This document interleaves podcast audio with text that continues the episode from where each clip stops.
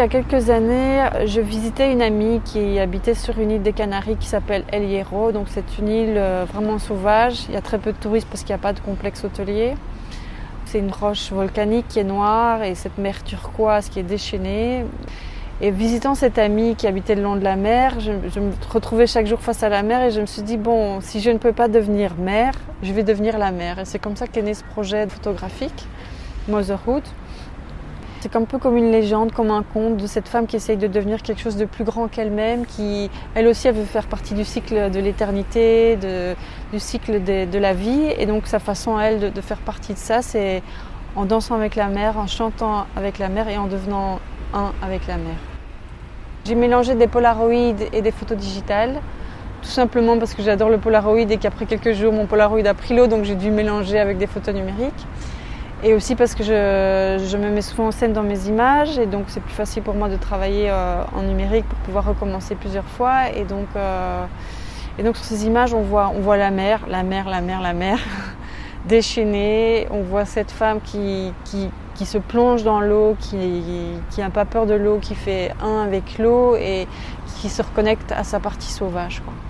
Chaque fois que je vais à la mer depuis, euh, moi euh, c'est comme si chaque fois que je me plonge dans la mer, c'est comme c'est le seul moment où je suis apaisée en fait par rapport à ça.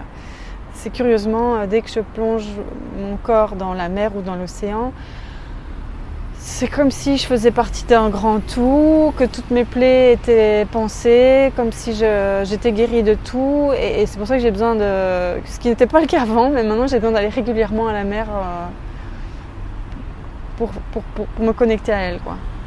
Je suis tombée amoureuse de la mer.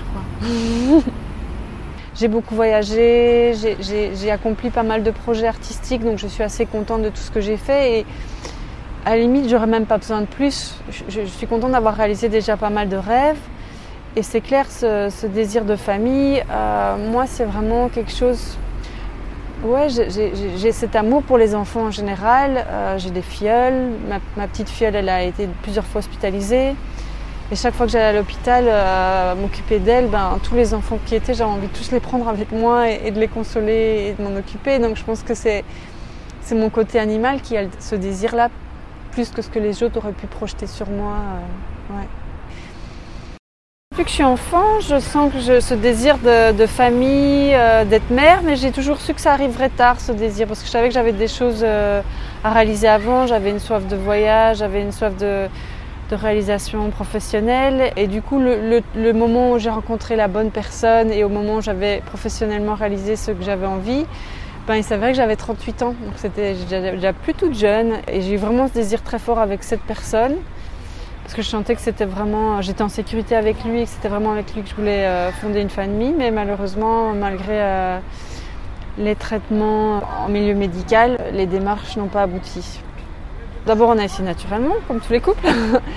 Et puis, vu mon âge, ben, on a essayé euh, la stimulation hormonale, puis on a fait des inséminations trois fois. Et puis à la troisième insémination, moi j'ai commencé à, souffrir d'acouphènes. Euh, je pense que c'était dû à l'épuisement des, traitements. Parce que ce qu'on oublie, c'est non seulement il y a le moment de l'insémination, mais il y a toute la préparation avant au niveau hormonal, c'est-à-dire que ben, plusieurs semaines avant, on commence déjà à prendre des hormones, on a des échographies à faire tous les X jours. Moi qui étais freelance, c'était chaque fois un stress aussi parce qu'au niveau avec mon boulot, je ne savais pas m'engager. Enfin, c'était vraiment compliqué de mêler le boulot avec toutes ces, inséminations. Donc ça s'est terminé par euh, vraiment une grosse fatigue. Et puis quand j'ai commencé à reprendre un peu des forces, on s'est lancé dans l'in vitro. On en a fait deux.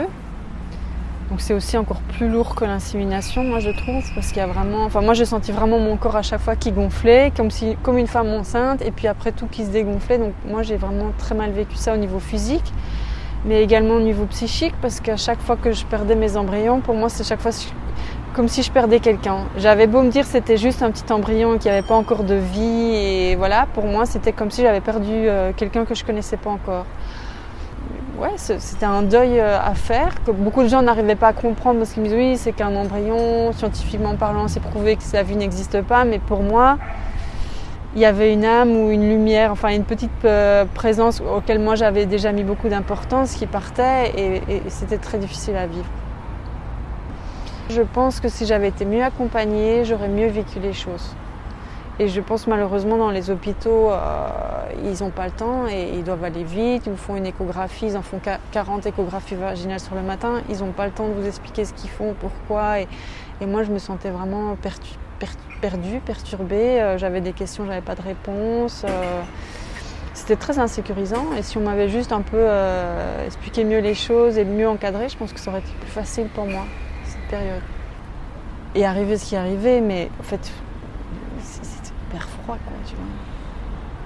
Puis une fois, je bien que j'avais un souci, je devais aller faire des échographies tous les jours parce qu'ils pensaient peut-être que j'avais ci ou ça. Et je dis à la, dame qui me fait l'échographie vaginale, je dis alors, mais qu'est-ce qu'il y a? Non, vous savez, j'ai 40 échographies vaginales à faire sur le matin. Si je dois commencer à, vous expliquer euh, pourquoi je dois la faire, euh, je m'en sors pas. ok. Je pense que c'est le manque de côté sauvage, de manque de Justement, c'est ce côté hyper médicalisé qui n'est pas en connexion avec le corps, mais vraiment qu'avec des substances, des machins. Je pense que si on m'avait parlé avec d'autres mots, ça aurait été plus facile pour moi. Mais là, j'ai décidé d'arrêter parce que je sentais que je mettais ma santé en danger. Que, ben, à la base, ça fait 20 ans que j'ai une maladie auto-immune, que je gère très bien et que je suis tout à fait stabilisée. Ajouter à ça des traitements in vitro qui, sont, qui ont pour moi été vraiment très épuisants, euh, j'arrivais plus à gérer. Quoi. Physiquement, c'était trop. C'est comme si j'avais demandé trop à mon corps. Euh, donc euh, voilà, je savais que je ne pouvais plus suivre et, j'ai fait vraiment une grosse dépression. Je pense que la dépression elle est venue suite à l'épuisement physique et psychique et aussi par rapport à ce deuil que je n'arrivais pas à faire. D'une part, je n'étais plus capable de me relancer dans des traitements in vitro, et d'autre part, je m'en voulais de ne plus être capable. je, me disais, allez, encore, encore, et puis en même temps, mon corps me disait, mais non, c'est plus possible, quoi. Donc, euh, voilà, encore maintenant, j'ai tout un chemin que j'ai parcouru ces dernières années, mais malgré tout, la, la blessure est toujours vive.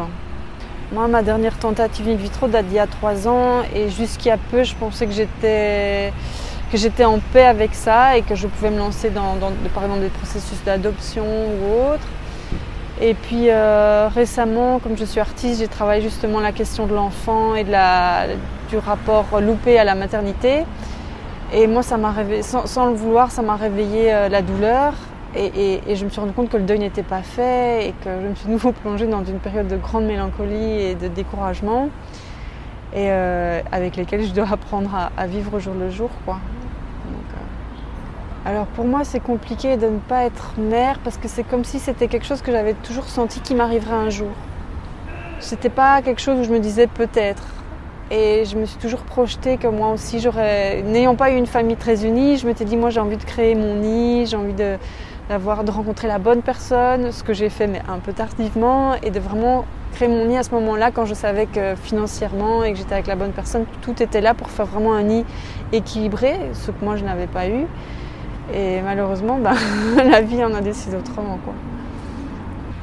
Le rendez-vous manqué à la, maternité, je pense pas qu'on le compense avec les enfants de l'entourage. Je pense que c'est quelque chose, ça fait partie des choses qui nous arrivent et qu'on doit apprendre à vivre avec, comme un deuil. Il n'y a personne qui va remplacer ça, c'est juste qu'il faut, apprendre à vivre avec et chaque jour à la fois. Quoi. Donc, euh, voilà, maintenant c'est clair que j'aime avoir euh, des enfants autour de moi, mais parfois même quand je vois des trop petits enfants, des bébés, moi ça me fait pas du bien, ça me rappelle, euh, ça, me blesse. Alors que voilà, l'enfant ne m'a rien fait, mais ça me rappelle mon échec. Donc c'est parfois un peu dur de voir des femmes enceintes ou, des, des, tout petits bébés.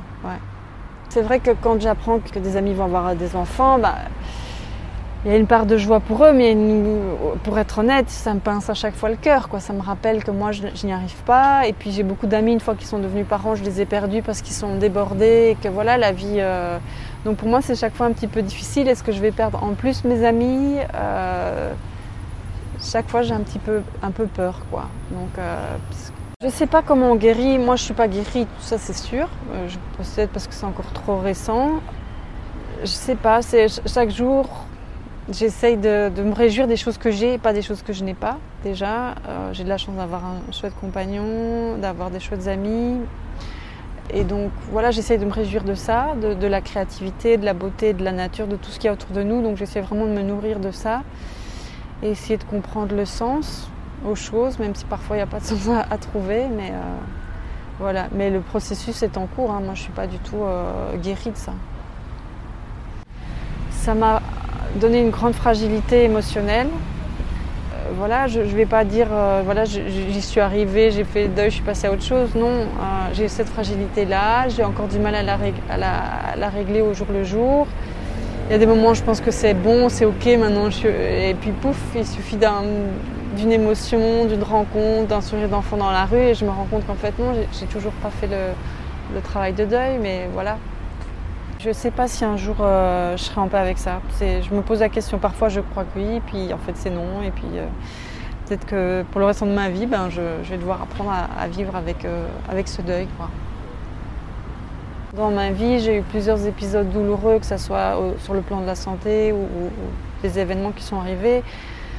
Alors les gens disent toujours ah bah, ce qui ne vous brise pas vous rend plus fort. Moi je suis pas d'accord. Je pense qu'il y a des choses qui nous brisent et qu'il faut accepter que ces choses soient brisées et qu'il faut apprendre avec ces apprendre à vivre avec tous les petits morceaux brisés qu'on a en nous. Et fait pas en essayant de les étouffer, dire qu'ils n'existent pas. Non, ils existent et il faut faire, faut faire avec quoi. Voilà faut les, les, choyer, les accepter et, et pour moi c'est le meilleur chemin que je puisse faire.